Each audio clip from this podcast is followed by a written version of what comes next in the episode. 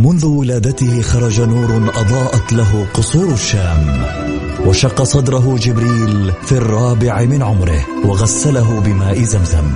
عاش حياته يتيما بلا أب وفقد أمه في عمر السادسة. وبوجوده ورسالته وأخلاقه تغير معه العالم وأصبحنا نسير على سراجه المنير. الآن السراج المنير مع فيصل الكاف على Mix FM. ميكس أف أم هي كلها في الميكس. هي كلها.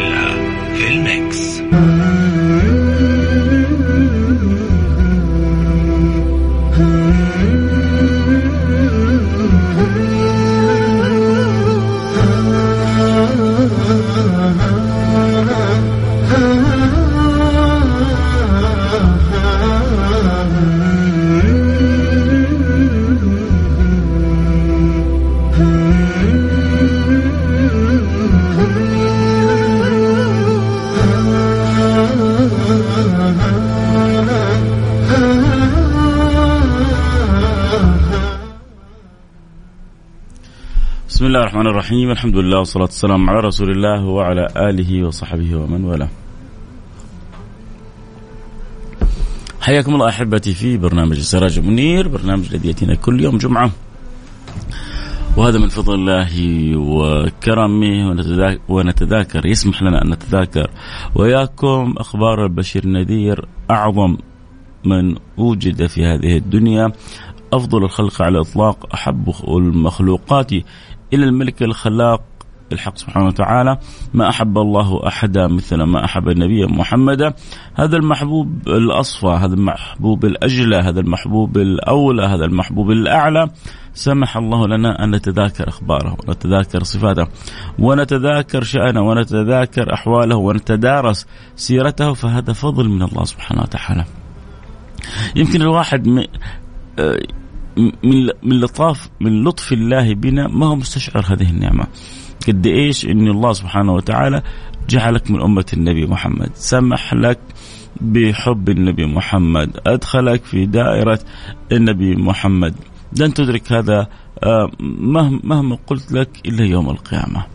ويوم القيامة لن تدرك إدراك كامل حقيقة لكن سوف تدرك شيء كثير من من عظمة النسبة إلى هذه الأمة من عظمة النسبة إلى هذا الدين من عظمة النسبة إلى كونك من أتباع سيد المرسلين سيدنا محمد صلى الله عليه وعلى آله وصحبه وسلم عندما تأتي يوم القيامة وترى أن الجنة حرام على الأنبياء حتى يدخلها النبي محمد. أول من يحرك حلق الجنة حبيبك سيدنا محمد صلى الله عليه وعلى صحبه وسلم. وثم بعد ذلك تتوالى الأنبياء في دخول الجنة وأول من يدخل الجنة من الأمم فكذلك الجنة حرام على الأمم حتى تدخلها أمة النبي محمد. ليه؟ مع كل الحب ومع كل الاحترام ومع كل الشعور بال... بالفضل والفخر. أنا الواحد من هذه الأمة لكن ليه؟ ليش هذه الأمة هكذا مقدمة؟ تعرفون ما السبب؟ السبب مختصر في حديث واحد. أنا حظكم من الأنبياء وأنتم حظي من الأمم. أنا حظكم من الأنبياء وأنتم حظي من الأمم. هذا السبب. أنه نحن حظ رسول الله صلى الله عليه وعلى آله وصحبه وسلم. أكرمنا الله سبحانه وتعالى بسر نسبة إلى رسول الله. بشرف نسبة إلى الحبيب المصطفى سيدنا محمد صلى الله عليه وعلى آله وصحبه وسلم. هذه مه... هذه مهما حكيتك عنها مهما كلمتك عنها لن تستوعبها. إلا عندما ترى بعينك يوم القيامة مظاهر الإكرام من الملك العلام لسيد الأنام ولأتباع سيد الأنام.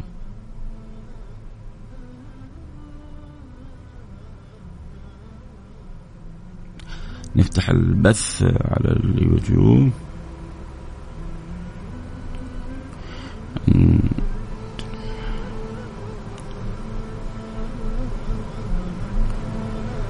اللي يبغى يتابع الحلقة صوت وصورة آه ممكن يدخل الآن. بث مباشر على اليوتيوب. بسم الله الرحمن الرحيم.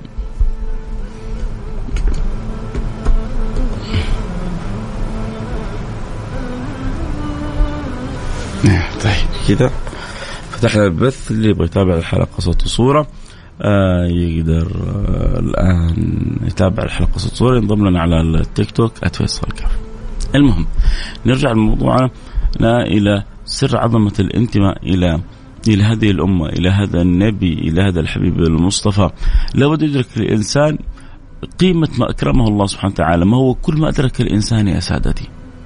قيمة ما أكرمه الله سبحانه وتعالى به كلما وفق إلى حسن الشكر للمولى سبحانه وتعالى.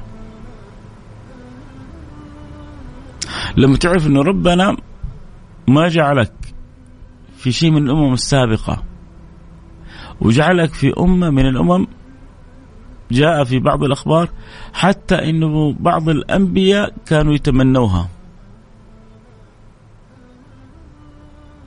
جاء في بعض الأخبار أن سيدنا موسى كان يقول اللهم اجعلني من أمة أحمد.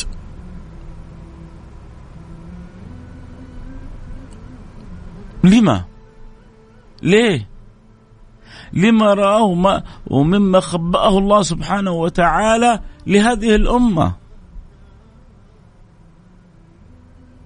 ما أعطيت أمة على الإطلاق ما أعطيه رسول الله في أمته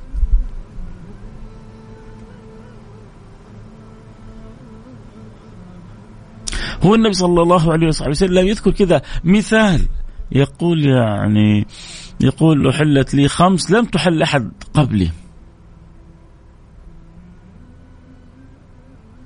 حلت لي خمس لم تحل أحد قبلي. فقط للمصطفى.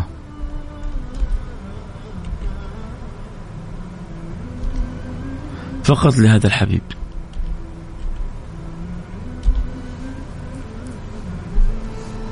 أعطيته خمسا لم يعطهن أحد قبلي. يقصد قبلي من من الأنبياء. أنتم تعرفوا كم عدد الأنبياء؟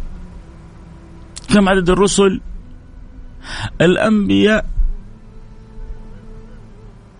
أعدادهم جدا كبيرة. الرسل فوق ال 314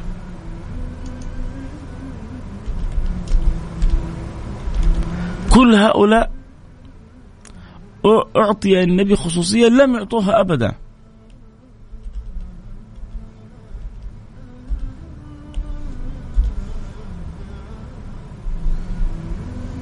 الأنبياء قرابة المئة وأربع وعشرين ألف نبي. تقريبا على تقريبا على عدد الصحابة عندما توفى الله رسوله. والرسل حدود ال 314 على عدد الصحابة في غزوة بدر إحنا بنحاول نربط عشان يسهل الحفظ وتثبت المعلومة فدائما الأفضل سيدنا محمد ثم أولو العزم من الرسل اللي هم الخمسة ثم الرسل ثم الأنبياء.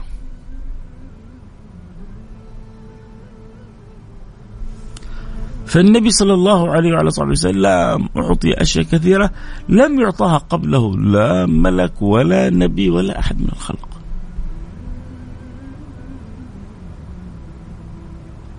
ولذلك هو يقول أعطيت خمسة لم يعطهن أحد قبلي.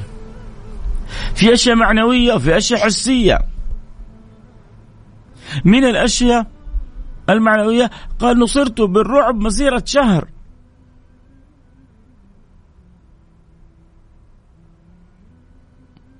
أصبح العدو يتهيب لقاء رسول الله. ولذلك الذين يقاتلون يقابلون رسول الله كانوا يخرجوا بأموالهم وقضهم وقضيضهم كل شيء معهم. لما؟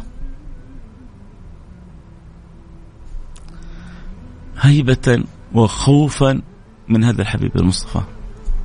رعبا وذعرا من هذا النبي المصطفى. ولذلك كانت الغنائم كبيرة تكون لما ينتصر النبي صلى الله عليه وصحبه وسلم كانت الغنائم جدا كبيرة. لأنه الأعداء خلاص يعتبرون أنها معركة حياة أو موت. يا إحنا يا محمد في هذا الوجود. هم ما دروا أن سيدنا محمد لم يكن بنفسه ولا بذاته. إنما هو رسول لرب بيده الأمر كله. إنما أمره إذا أراد شيئا أن يقول له كن فيكون. فالأمر كله كما قال البعض بين الكاف والنون. إنما أمره إذا أراد شيئا أن يقول له كن فيكون. وتنتهي ينتهي الأمر. تأتي آه، قريش بقضها وقضيضها لتقتل محمد ومن معه المجردين من الأسلحة؟ فيأتي الخبر من السماء. ولقد نصركم الله ببدر وأنتم أذلة. ولقد نصركم الله ببدر وأنتم أذلة. لعلكم تشكرون.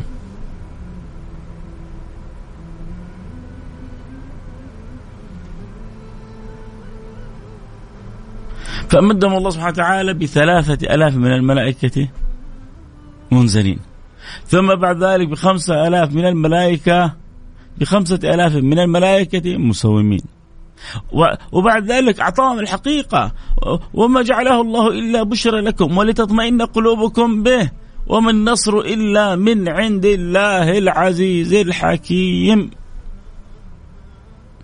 النصر الحقيقي كان في إرادة الله سبحانه وتعالى لا في نزول الملائكة ولا في حركة الصحابة ولا.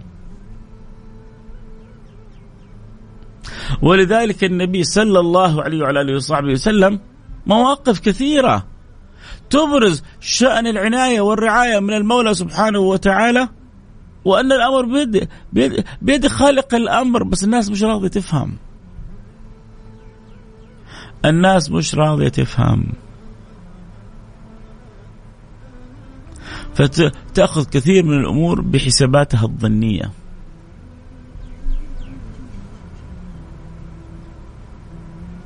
النبي في في في, في يوم الهجرة اجتمعت صفوة بطون العرب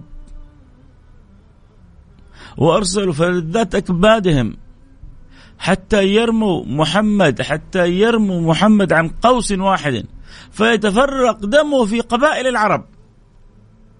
شوف الفكرة الشيطانية هذه اللي يكاد ما ما تأتي على عقل إنسان. يبغوا يتخلصوا من محمد. طب كيف نتخلص من هذا؟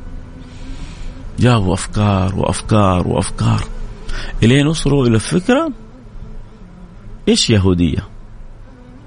إيش مجوسية؟ أكبر أكبر أكبر من كذا يعني لا تستطيع أن تقول عنها إلا أنها فكرة شيطانية لا تأتي إلا من شيطان. إيش الفكرة؟ نجمع من كل قبيلة واحد ويكون من صفوة القبيلة ثم نجمعهم. ثم يخرج محمد من بيته ثم يرمى برمية واحدة بسهم قوس واحد. فتأتي السهام كلها على محمد من كل جهة فيتفرق. يعني تجي قبيلة بني هاشم تقاتل غطفان ولا تقاتل هوازن ولا تقاتل قريش ولا تقاتل قاتل مين ولا مين؟ كلهم اللي رموا وقتلوا محمد. صدقوني هذه فكرة أتوقع تدرس الآن. عند الأعادي. الشاهد أنه والنبي وحده. ومع سيدنا علي. لا وما وما وسيدنا علي صغير شاب. ما هرب سيدنا علي.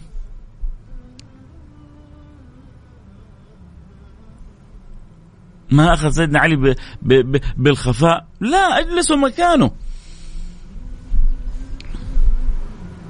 أنت تحركت يا رسول الله وقد أطلعك الله سبحانه وتعالى بمراد أولئك الكفرة. كيف تجعل شاب صغير في هذا المكان؟ سبب ظاهر وسبب باطن. النبي ما كان يمكن له أن يترك مكة ولو فيها قطع رقبة ولو فيها موت وقتل دون أن يرد الأمانات إلى أهلها. وكانوا كل كفار قريش أحسن واحد يحطون عنده أماناتهم النبي صلى الله عليه وسلم. يعرفون أنه أكثر الخلق أمانة. لما جاب اختلفوا في الحجر الأسود من يعني يضع وتقاتلت القبائل؟ بعدين وصلوا إلى حل إنه أول داخل يدخل هو الذي يحكم بيننا. فدخل رسول الله هذا طبعا كلام قبل النبوة. فدخل محمد أول كلمة قالتها. قريش بالإجماع نطقت بها بصوت واحد لا شعوريا. جاء الأمين جاء الأمين. صلوا على الأمين. اللهم صل وسلم وبارك عليه وعلى آله. جاء الأمين. فكانوا أيام حياتهم إذا عندهم أمانة يضعوها عند رسول الله.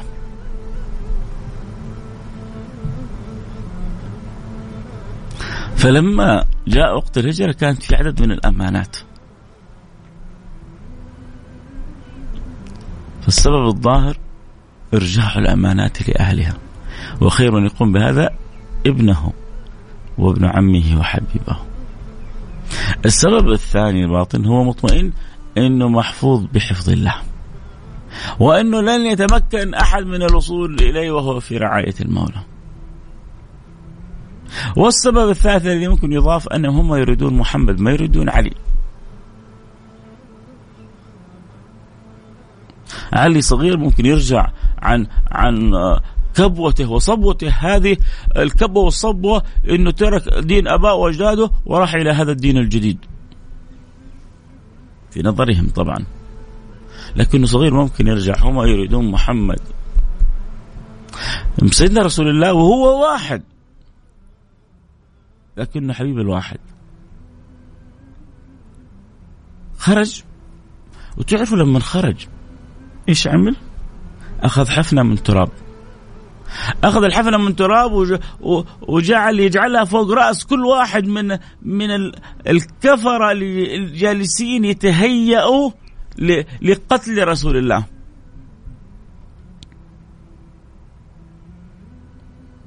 من الذي أنزل عليهم النعاس؟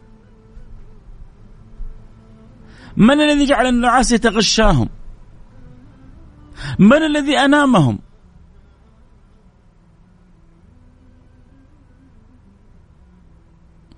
عشان تعرفوا يا جماعة معنى من معاني نصرة الله لعبده. معنى من معاني حفظ الله وحب الله لعبده. ففي يوم الهجرة خرج رسول الله. رافع رأس خرج من بيته.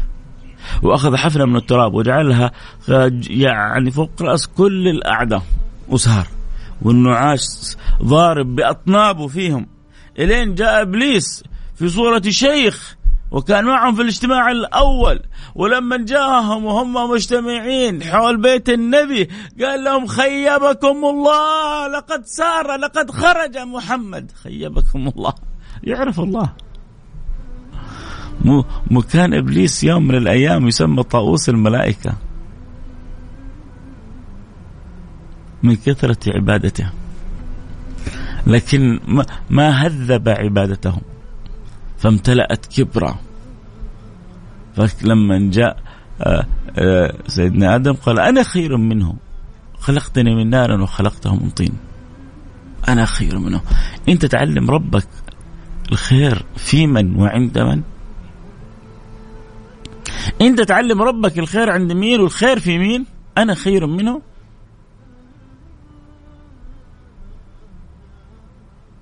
خصوصا الكبر متى تحرك؟ لما أمر الله الملائكة أن تسجد لآدم.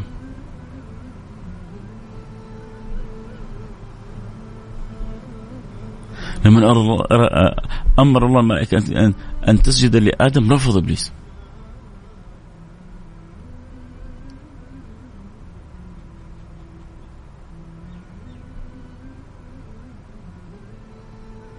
فسجدوا إلا إبليس. أبى واستكبر. هنا السر كله. أبى واستكبر. ما أضاع الناس يا جماعة. ما قطع الناس في صلتهم بربهم. ما أضعف العلاقات في المجتمعات مثل الكبر والغرور. نصيحة لوجه الله. متى ما وجدت فيك تخلص منها. لن يدخل الجنة من كان في قلبه مثقال ذرة من كبر.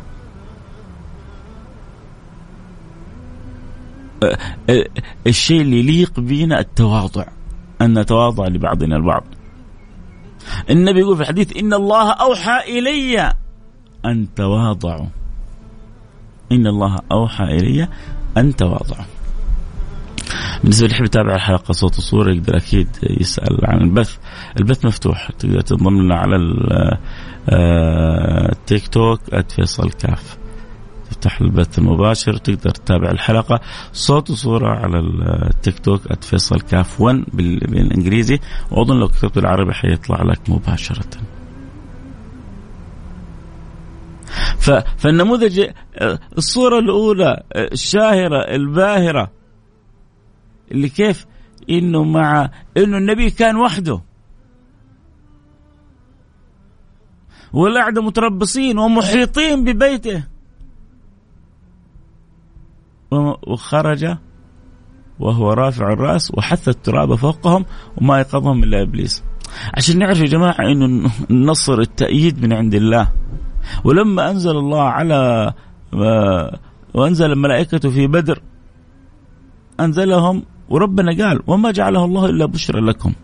لأن الصحابة رأوا بأم عيونهم أشباح بيضة تقاتل معهم. تقطف الرؤوس كما تقطف الثمار. الله! يا أخي الوصف يجنن. الوصف حلو. كيف كيف كانت النصرة الربانية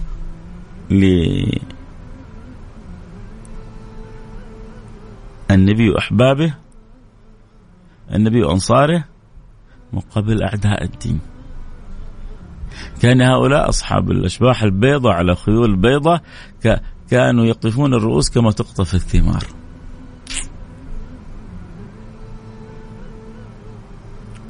ولذلك يا جماعة هذا الدين العجيب. الله سبحانه وتعالى ما نسب إلى أحد أمر نصرته وتأييده وانتشاره وقيامه. تعرفون نسبها إلى من؟ رب العالمين. نسبها له هو. المولى نسبها له هو سبحانه وتعالى فقال ويأبى الله إلا أن يتم نوره. ما قال يأبى الأنبياء يأبى الصلحاء تأبى الملائكة يأبى لا لا لا ويأبى الله إلا أن يتم نوره. ولو كره من كره؟ ولو كره المشركون ولو كره الكافرون ولو كره من كره ويأبى الله إلا أن يتم نوره. ولذلك نور الله تام تام. وفي الحديث عن النبي صلى الله عليه وصحبه وسلم سيبلغ ديني ما بلغ الليل والنهار. وما من بيت حجر ولا شجر ولا مدر إلا وسيدخله ديني بذل ذليل أو بعز عزيز. اطمئنوا. نور الله آتي. نور الله آتي. شئنا أم أبينا. أحيانا الواحد يشوف بعض الأمور يدخل شيء يداخل شيء من التشاؤم يداخل شيء من الخوف يداخل شيء من حتى زعزعة الإيمان يشوف الأعداء كيف أسلحتهم، يشوف الأعداء كيف التكنولوجيا عندهم، يشوف الآخرين كيف الإمكانيات اللي عندهم، ويشوف حال المسلمين كيف في ضعف، ويشوف حال المسلمين كيف في فرقة، ويشوف حال المسلمين كيف في يعني تنافر أو تناحر أو تباعد. لا يغرنك تقلب الذين كفروا في البلاد. لا يغرنك تقلب الذين كفروا في البلاد، كلام مين هذا؟ لا يغرنك. ليه ما يغرني؟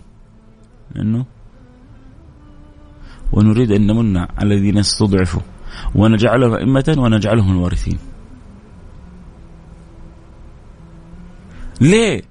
لأن الله يقول والعاقبة للمتقين. ليه؟ لأن حبيبنا محمد أخبرنا إنه هذا الدين سيبلغ ما بلغ الليل والنهار ومن ما, ما من بيت حجر ولا شجر ولا مدر إلا سيدخله ديني بذل ذليل أو بعز عزيز. كان الواحد يقول كيف؟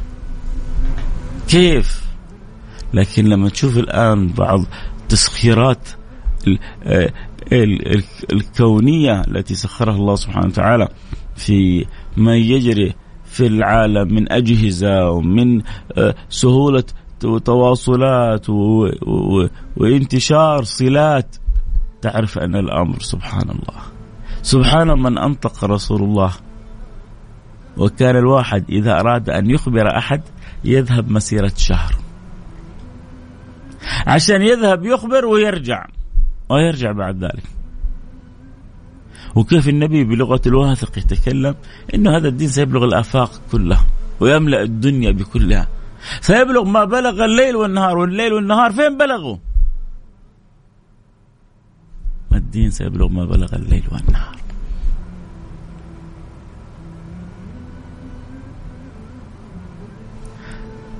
ذكرنا لكم النموذج ال ال الأول في, في يوم الهجرة وكيف النبي كان وحيد. ولكن ما ظنك يا أبا بكر ما ظنك باثنين الله ثالثهما؟ هذه لوحدها تشيب بالرأس. لا تحزن إن الله معنا. عبد ربه معه أي يخذله أي يتركه أي يدعه هذا العبد في صفة العبودية قدم كل ما يستطيع أن يؤديه. إذا كان بعض أتباعه وصلوا الكمال في تأدية ما ينبغي عليهم في الكمال البشري.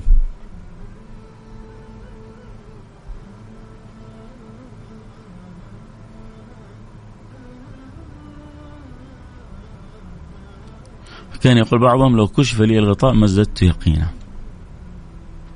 لو كشف لي الغطاء ما ازددت يقينا ليه؟ من قوة ما بلغوا من اليقين. يقينهم في الله ويقينهم في كلام رسول الله.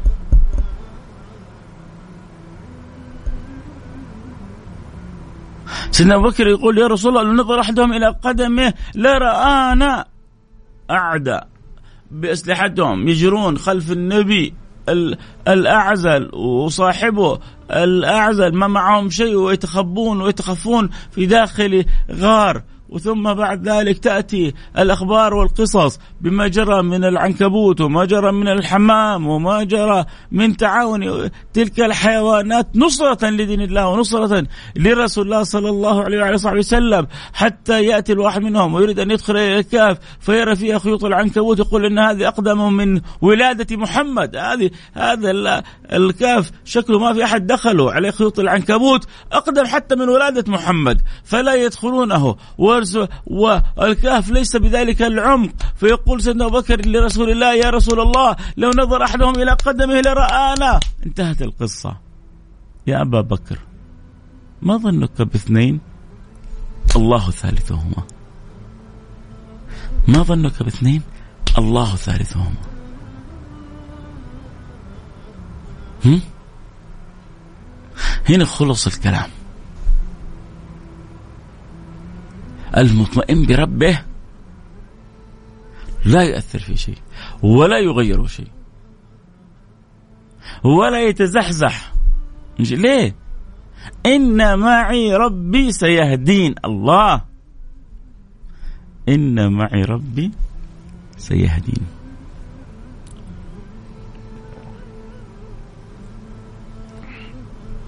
والله من كان معه ربه لا يخذله. تأتي صورة من الصور العجيبة يوم حنين. يوم حنين هذه تعرف متى حصلت يوم حنين؟ حصلت بعد فتح مكة. فالذين دخلوا في الإسلام أعداد كبيرة. وبدأوا يسمعوا عما كان في في الغزوات السابقة وكيف كانت أعدادهم بسيطة وكيف كانوا ينتصرون وكم يأخذون من الغنائم. فلسه الإيمان ما هو راسخ عندهم. وطمعانين في الغنائم وطمعانين في آه، خيرات الدنيا ف لسه ما ثبتوا. وصار الواحد يخرج ويقول لصاحبه لن نغلب من قلة. كنا دائما وإحنا قلة ونفوز. اليوم إحنا كثير. في غزوة حنين كان المسلمون أكثر عددا من أعدائهم. أول غزوة وأظن ما جاءت مثلها غزوة أن المسلمون كانوا أكثر عددا. أن المسلمين أن المسلمين كانوا أكثر عددا. وأكثر عددا.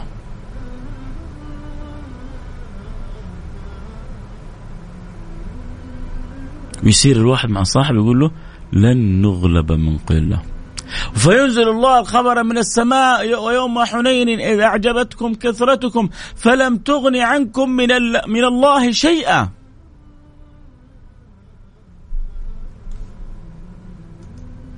ما تغني عنكم شيء. ما يمكن أن يكون الاعتماد على الذات يغني عن خالق الأرض والسماوات.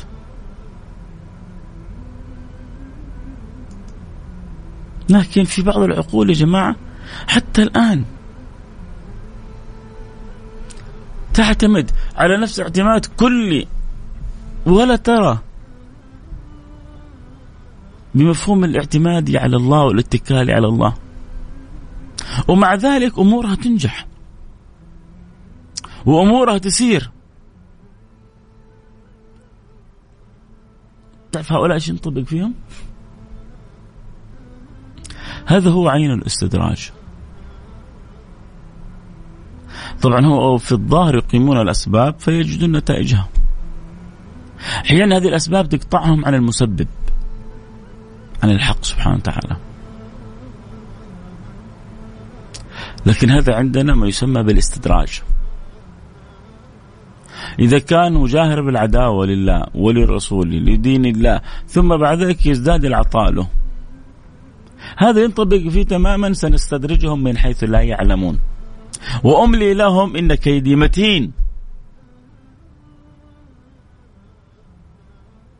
لا يغرنك تقلب الذين كفروا في البلاد متاع قليل ثم مأواهم جهنم وبئس المهاد.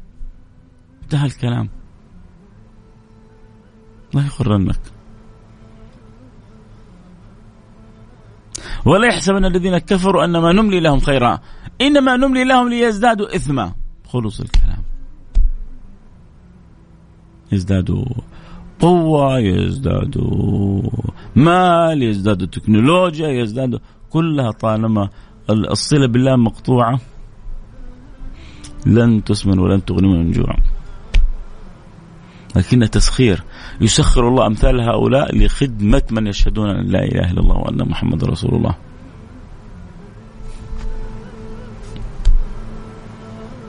تعرفوا معنى التسخير الرباني؟ لما يسخر الله الكون لك وربنا صرح فيها في القرآن بيقول ربنا وهو الذي سخر لكم ما في الأرض جميعا فالحيوانات تأكلها مسخرة لك والنباتات تبرز وتسحب ثاني الأكسيد وتفرز الأكسجين مسخرة لك. والجمادات مسخرة لك. وهو الذي سخر لكم ما في الأرض جميعا. فالجمادات والحيوانات و آه، كل ما هو حولنا مسخر لنا حتى أعداء الدين حتى الأعداء حتى من لم يرد. أن يدخل في هذا الدين هو مسخر لنا من حيث لا يشعر. ومتى تبرز معاني التسخير هذه؟ تعرف متى؟ تبرز معاني التسخير يا سادتي عندما تفهم أنت معنى كونك أنت مسخر له سبحانه وتعالى.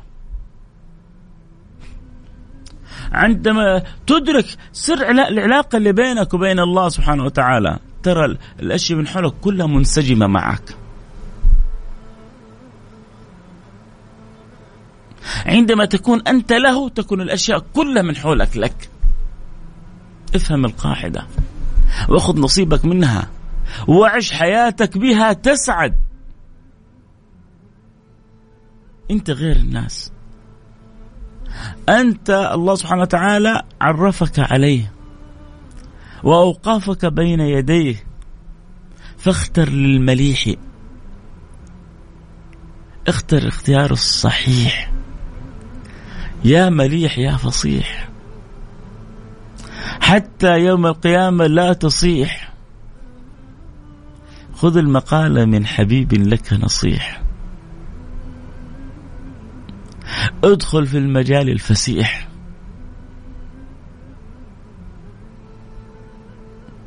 جنة عرضها السماوات والأرض. أعدت للمتقين. هذا مكانك وهذا بيتك وهذا نصيبك. كيف؟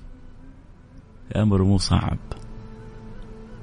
عندما تدرك سر انتمائك سر سر عظمة انتمائك لهذا النبي لهذا الدين لهذه الشريعة وتعض عليها بالنواجذ بيداتك وأسنانك كيف تسأل الله أن يثبتك عليها ويحسن خاتمتك؟ وتمر أيام بسيطة وتنتهي الدنيا بهذه بكلها. وتنتقل للدار الآخرة وأنت من المقربين وأنت من المحبوبين وأنت من المصطفين وأنت من المرضي عنهم. إذا أحبك الله ما لم يخذلك. إذا أحبك الله لم يخذلك أبدا. طيب مين فينا ما يتمنى أن الله يحبه؟ أنت أبرز حبك لله. أنت أحب الله. أنت عيش مع الله بحب. ولما تعيش مع الله بحب حط على طول أمامك حديث من تقرب إلي شبر تقربت منه ذراع. ومن تقرب مني ذراع تقربت منه باع. الله! أنا أقف عاجز. يعلم الله؟ أمام ذكر هذا الحديث. بس مجرد اني أذكره أشعر أني عاجز. فكيف لما تتخيل فكيف لما تتمثل به؟ إيش الكرم الرباني هذا؟ إيش العطاء هذا؟ إيش الفضل هذا؟ إيش الإغراق في النعم هذا؟ الله يقول لك ولئن أتيتني تمشي لأتينك هرول حديث صحيح. يعني أنت ما حد يقدر تسابقني في إقبالك علي. انت بتقبل على قدرك فأريك أنا عجائب اقبالي عليك. رحم الله والديك. لكن أين أين أصحاب القلوب المعلقة؟ شغلتنا الدنيا وقطعتنا كثير في أمورنا. وأنا أولكم والله أنا أول المقصرين يا جماعة. لما أتكلم بالكلام هذا ممكن اللي معايا في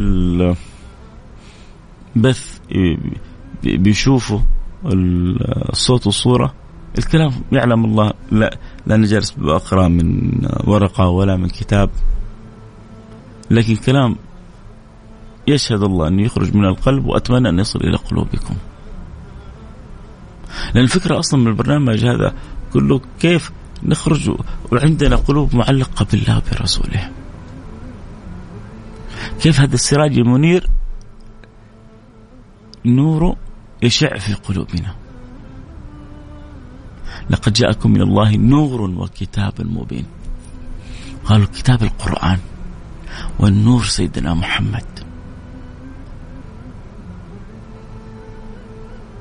أكيد طبعا اللي يتابع الحلقة صوت وصورة يقدر ينضم للبث المباشر على التيك توك @فيصل كاف أكيد. طبعا إذا كنت مستمتع بالحلقة لك الحق إنك تنشر لمن تحب وتخبر من تحب. الشاهد يا سادتي الفضلاء إن الله سبحانه وتعالى والنبي واحد. لأن محبوب رب العالمين أكرم بالتأييد الرباني. وصور ظاهرة وصور باطنة وصور عرفناها وصور لم نعرفها.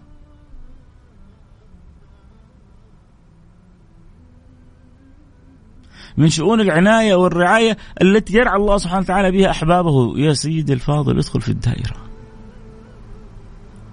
أبرز أبرز حنانك وحبك أبرز شوقك. القلب هذا اللي في داخلك. أعجنه بالمحبة. قول يا ربي خذ بيدي إليك. يا ربي ردني إليك مرد جميل. يا ربي توب علي توبة نصوح طهرني بها قلب وجسم وروح. يا ربي اصلح لي حالي. يا رب اجعلني كما تحب وترضى. يا رب نور لي قلبي وقالبي يا رب نور لي بصيرتي. ربي لا تجعل الدنيا أكبر همي ولا مبلغ علمي ولا إلى النار مصيري. يا رب اكرمني بحقائق الرضا في أعلى مراتبها. كلمه خاطبه ناجيه توجه إليه ألح عليه. الله يحب العبد اللحوح. بني آدم إذا كررت عليه يغضب. والله منك يفرح. وإذا سألك عبادي عني فإني قريب أجيب دعوة الداعي إذا دعان.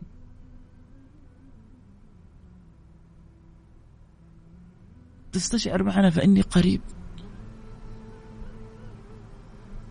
تعرف تلح على الله؟ بسألك سؤال لا تجاوبني عليه أنت جاوب بينك وبين نفسك. بأمانة. بأمانة. متى آخر مرة بكيت بين يدي الله؟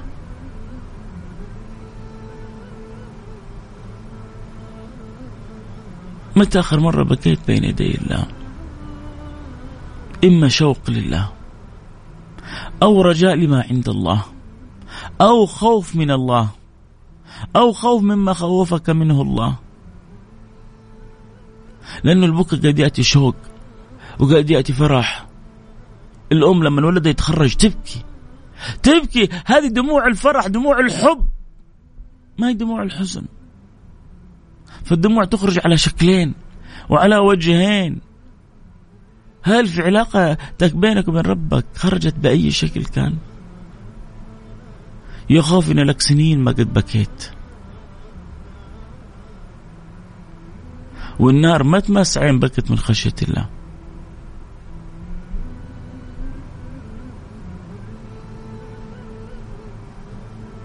كل عين باكي يوم القيامة إلا عين بكت من خشية الله وعين باتت تحرس في سبيل الله. سيدي ما في القلب شوق للرب؟ ما في القلب شوق للحبيب المقرب؟ ما في في القلب شوق للمراتب العالية؟ ما في القلب شوق للقرب من المراتب من الأماكن الزهية؟ ما تقرب عبدي إلي شبر إلا تقربت منه ذراع ولا تقرب مني ذراع إلا تقربت منه باع ولئن أتاني يمشي لا أتينه هرولة. ما أكرمك يا رب العالمين. ما أكرمك ما أرحمك ما أعظمك ما ألطفك ما أطيبك.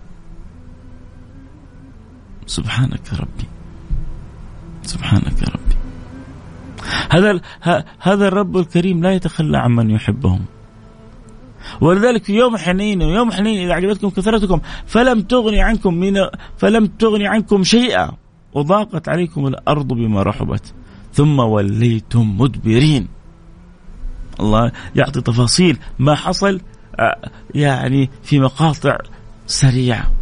أول شيء إعجاب آه، آه، غرور ثقة بالنفس في غير محلها يترتب على ذلك هزيمة نكراء في بداية الأمر حتى تضيق الدنيا مع كثرة الأعداد فيهرب كل أحد من مكانه أمام قلة قليلة ثم بعد ذلك يحصل الإدبار ويبقى رسول الله في مكانه ويقول أنا النبي لا كذب أنا ابن عبد المطلب ويأخذ حفنة من التراب وينادي آه، أبو سفيان بن الحارث بن عمه ويقول نادي أصحاب السمرة نادي آه،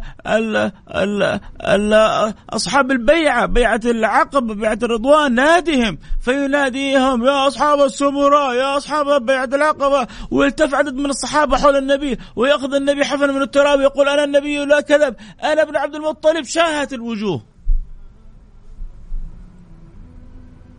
انتهى الكلام. شاهت الوجوه؟ شاهت الوجوه. شاهت الوجوه؟ شاهت الوجوه. تبدلت المعركة. وحقق الله النصر لرسوله. الله. وحقق الله النصر لرسوله.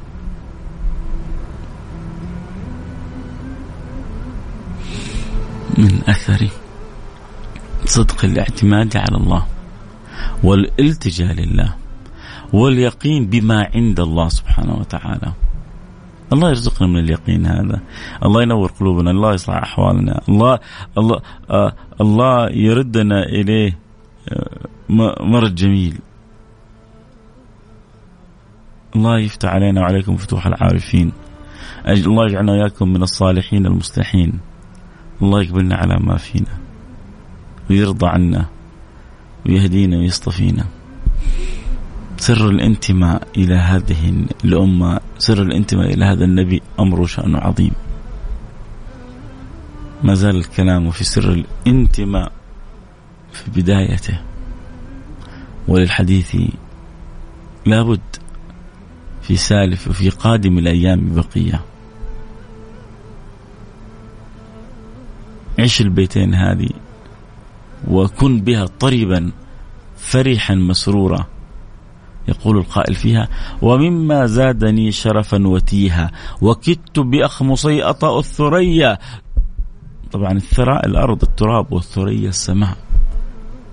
وهذا يريد أنه من الحب والفخر والسعادة والسرور والشعور بالاعتزاز أنا أشعر أن أطراف قدمي حتى يعني تلامس الثريا من شدة الفرح. ومما زادني شرفا وتيها وكدت بأخمصي أطأ الثريا. دخولي تحت قولك يا عبادي. وأن صيرت أحمد لي نبيا. وأن صيرت أحمد لي نبيا. دخولي تحت قولك يا عبادي. أول حاجة أنك جعلتني مسلم. ثم جعلتني من أمة سيدنا محمد. ما في ما هناك فخر في أمة من الأمم كالفخر أن تكون من أمة سيدنا محمد. ما أعطى الله أحد أحد كما أعطى الله للنبي محمد في أمته. أعمال بسيطة بأجور عالية. يقول لك جيب الدولارات بعض الدول نعطيك نسبة فائدة عالية. فالناس تجري. تعال آه إذا وضعت مئة ألف دولار لما يقول لك الفائدة خمسة في المية الناس تجري. لما يقول لك الفائدة عشرة في المية أوه الناس تحرص. لما يقول لك الفائدة 15 ولا 10% ممكن يتقاتلوا الناس. لو قال لك الفائدة 40 50 60% يو حيخرج اللي كل المخبى حيخرجه. فائدة كبيرة. هذا هذه بنوك الدنيا. بنوك السماء ما تعطي إلا من مية بالمية وفوق. بنوك السماء ما عندها عشرة في المية. ما عنده عشرين ما عنده خمسين ما عنده سبعين ما عنده تسعين. من مية مية وانت طالع. فيضاعف له أضعافا كثيرة. مثل الذين ينفقون أموالهم كمثل حبة أنبتت سبع سنابل. في كل سنبلة مئة حبة. والله يضاعف لمن يشاء. تعامل مع الله غير. تعامل مع الله شأنه مختلف.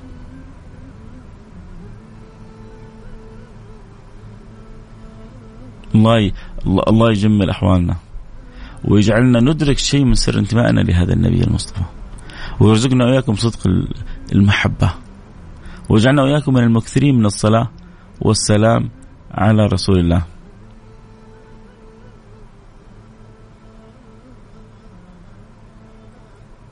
واجعلنا مكثرين من الصلاة والسلام على رسول الله.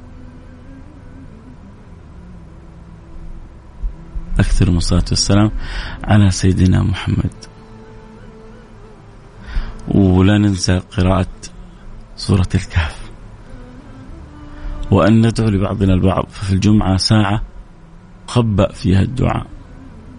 ساعة يستجيب الله سبحانه وتعالى فيها الدعاء ساعة مخبأة. وقيل إنها آخر ساعة من الجمعة. فليكثر الإنسان الدعاء. ويدعو لنفسه ويدعو لأهله ويدعو لأمته ويدعو لجميع الناس. حتى اللي ما يحبك ادعو له. الله ينور قلبه. حتى اللي يسيء لك ويتكلم عليك ادعو له. الله يهديه ويصلحه. لما تشع نور نور الهداية في قلبه يتغير حاله. أصلح الله. امور المسلمين صرف الله شر المؤذين أصلح الله امور المسلمين صرف الله شر المؤذين أصلح الله امور المسلمين صرف الله شر المؤذين نختم حلقتنا بالدعاء. نتوجه إلى الله. الله يفرح بدعاء عبده. لأن الدعاء دليل التضرع ودليل الطلب ودليل المسكنة. لا يطلب إلا محتاج. ولا يكون محتاج إلا إذا كان فقير. وإذا كنا فقراء لبسنا ثوبنا الذي رضيه الله لنا. الله الغني وأنتم الفقراء. الله الغني وأنتم الفقراء. الله يحققنا بذلك. ويبلغنا ما هنالك. ويسلك من أعظم المسالك.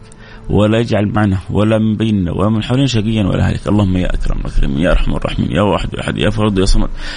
يا حي يا قيوم يا من لا تخيب من دعاك ولا ترد من رجاك. أسألك أن تمن علينا بالهداية وترزقنا الاستقامة وتجعلها لنا أعظم كرامة وتتوب علينا توبة نصوح. تطهرنا بها قلبا وجسما وروح. وأن ترضى عنا وأن تصلح لنا شأننا. وأن توفقنا لما تحب وترضى. إلهي خالقي سيدي سندي. أسألك أن ترضى عني أسألك أن تجعلني كما تحب وترضى أسألك أن تأخذ بيدي إلى كل ما فيه مرضاتك. أسألك أن تتوب علي توبة نصوح طهرنا بها قلبا جسما روح لي ولكل من قال آمين ولجميع المسلمين. يا رب العالمين. اللهم من كانت له حاجة. يا رب اجعلها ساعة قضاء للحاج. يا قاضي الحاجات اقضي حاجاتنا. يا قاضي الحاجات اقضي حاجاتنا. يا قاضي الحاجات اقضي حاجاتنا. وفرج عن كرباتنا. كم من شاب يريد أن يتزوج و أمور الدنيا الضائقة بهم مانعته من الزواج يسر لامره يا رب العالمين. كم من شاب يبحث عن وظيفة يريد أن يستر بها نفسه وأسرته ولم يجد يا رب يسر له الوظيفة. كم من مبتلى في في في بيوت الأغنياء والتجار من طفل مريض أو متأذي أو به بلاء يا أكرم الأكرمين ويا أرحم الراحمين اشفي مرضانا ومرضى المسلمين. كم من عبد أذنب ذنبا وتركه الآن. اغفر له. إياه يا يا رب العالمين. كم من شخص كان يؤذي غيره والآن توقف عن الأذية. تب عليه توبة نصوح يا ربي تطهره قلبا وجسما وروحه كل وله ولكل من قال آمين ولجميع المسلمين. إلهي ما شأننا في آخر حياتنا؟ إلهي نسألك أن ترضى عنا وأن تصلح لنا شأننا وأن تحسن خاتمتنا وأنت راضي عنا وأن تجعل آخر كلامنا من الدنيا لا إله إلا الله. يا رب. يا رب. يا رب. اجعل آخر كلامنا من الدنيا لا إله إلا الله. سادتي تعرفون إيش ثمرة أن يكون آخر كلامك من الدنيا لا إله إلا الله؟ جاء في الحديث عن الحبيب المصطفى. صلوا عليه. اللهم صل وسلم وبارك عليه وعلى آله وصحبه وسلم. أنك من كان آخر كلام من الدنيا لا إله إلا الله دخل الجنة. فالله يجعلها آخر كلمة ننطقها. بحقائقها متحققين. وبأنوارها متنورين. أحسن خاتمتنا وأنت راضي عنا. وأصلح نشأنا والمسلمين. إلهي خالقي رازقي. يا من بيده الأمر كله. نسألك أن تحفظ لنا الحرمين الشريفين. أن تحفظ لنا مملكتنا الغالية. أن تحفظ لنا بلاد الإسلام والمسلمين من كل سوء من كل مكروه. أن تحفظ العالم كله وتعمه بنعمة الأمن والأمان. وتجعل الاطمئنان ساري وخصوصا الفقراء يا ربي في هذا العالم. منا من يبات في هذه الساعة جائع منا من هو جائع في هذه الساعة ليس له إلا أنت. منا من لربما إذا لم يسقى خلال هذه الساعة سوف يموت عطشا من لهم إلا أنت. منا من هو عاري مع شدة البرد لا يجد من يلبسه أو يكسوه من يلبسه ومن يكسوه إلا أنت.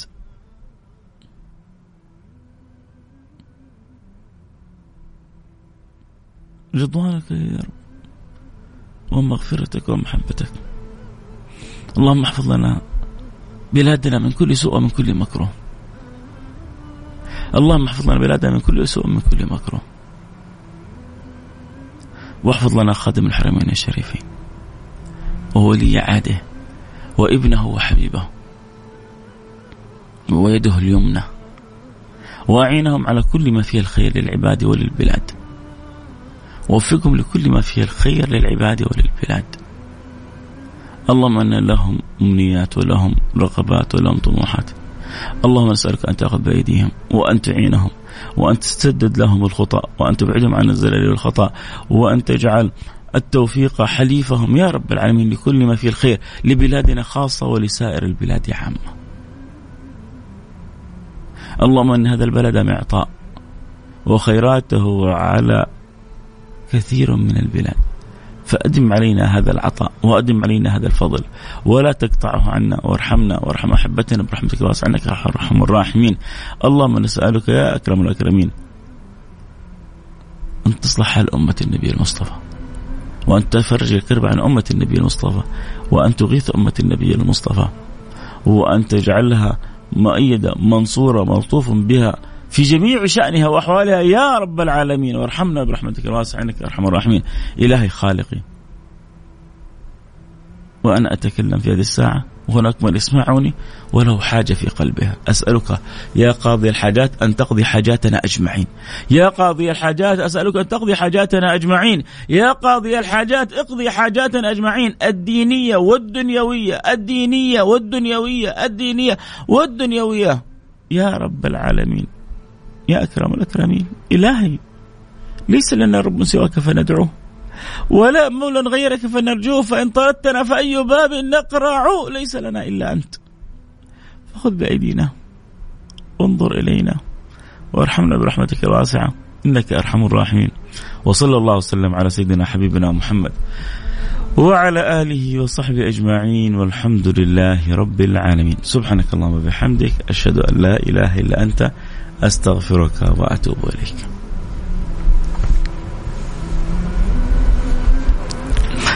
مرحبا بكم بقول لكم شكرا على السويعة اللي أعطيتوني إياها وعسى آه، تكون يعني زادتنا إيمان ونور وتعلق وحب اللهم آمين يا رب العالمين. آه نواصل حديثنا نواصل حديثنا على على التيك توك تعال على التيك توك اتفصل كاف ونكمل دردشة معك آه من في الاذاعه نقول شكرا لكم بيض الله وجوهكم جمعنا الله واياكم في مستقر رحمته. أحسن خاتمتنا وهو راضي عنا. صلى الله وسلم على سيدنا وصلى الله وسلم على سيدنا حبيبنا محمد وعلى آله وصحبه أجمعين والحمد لله رب العالمين. في أمان الله.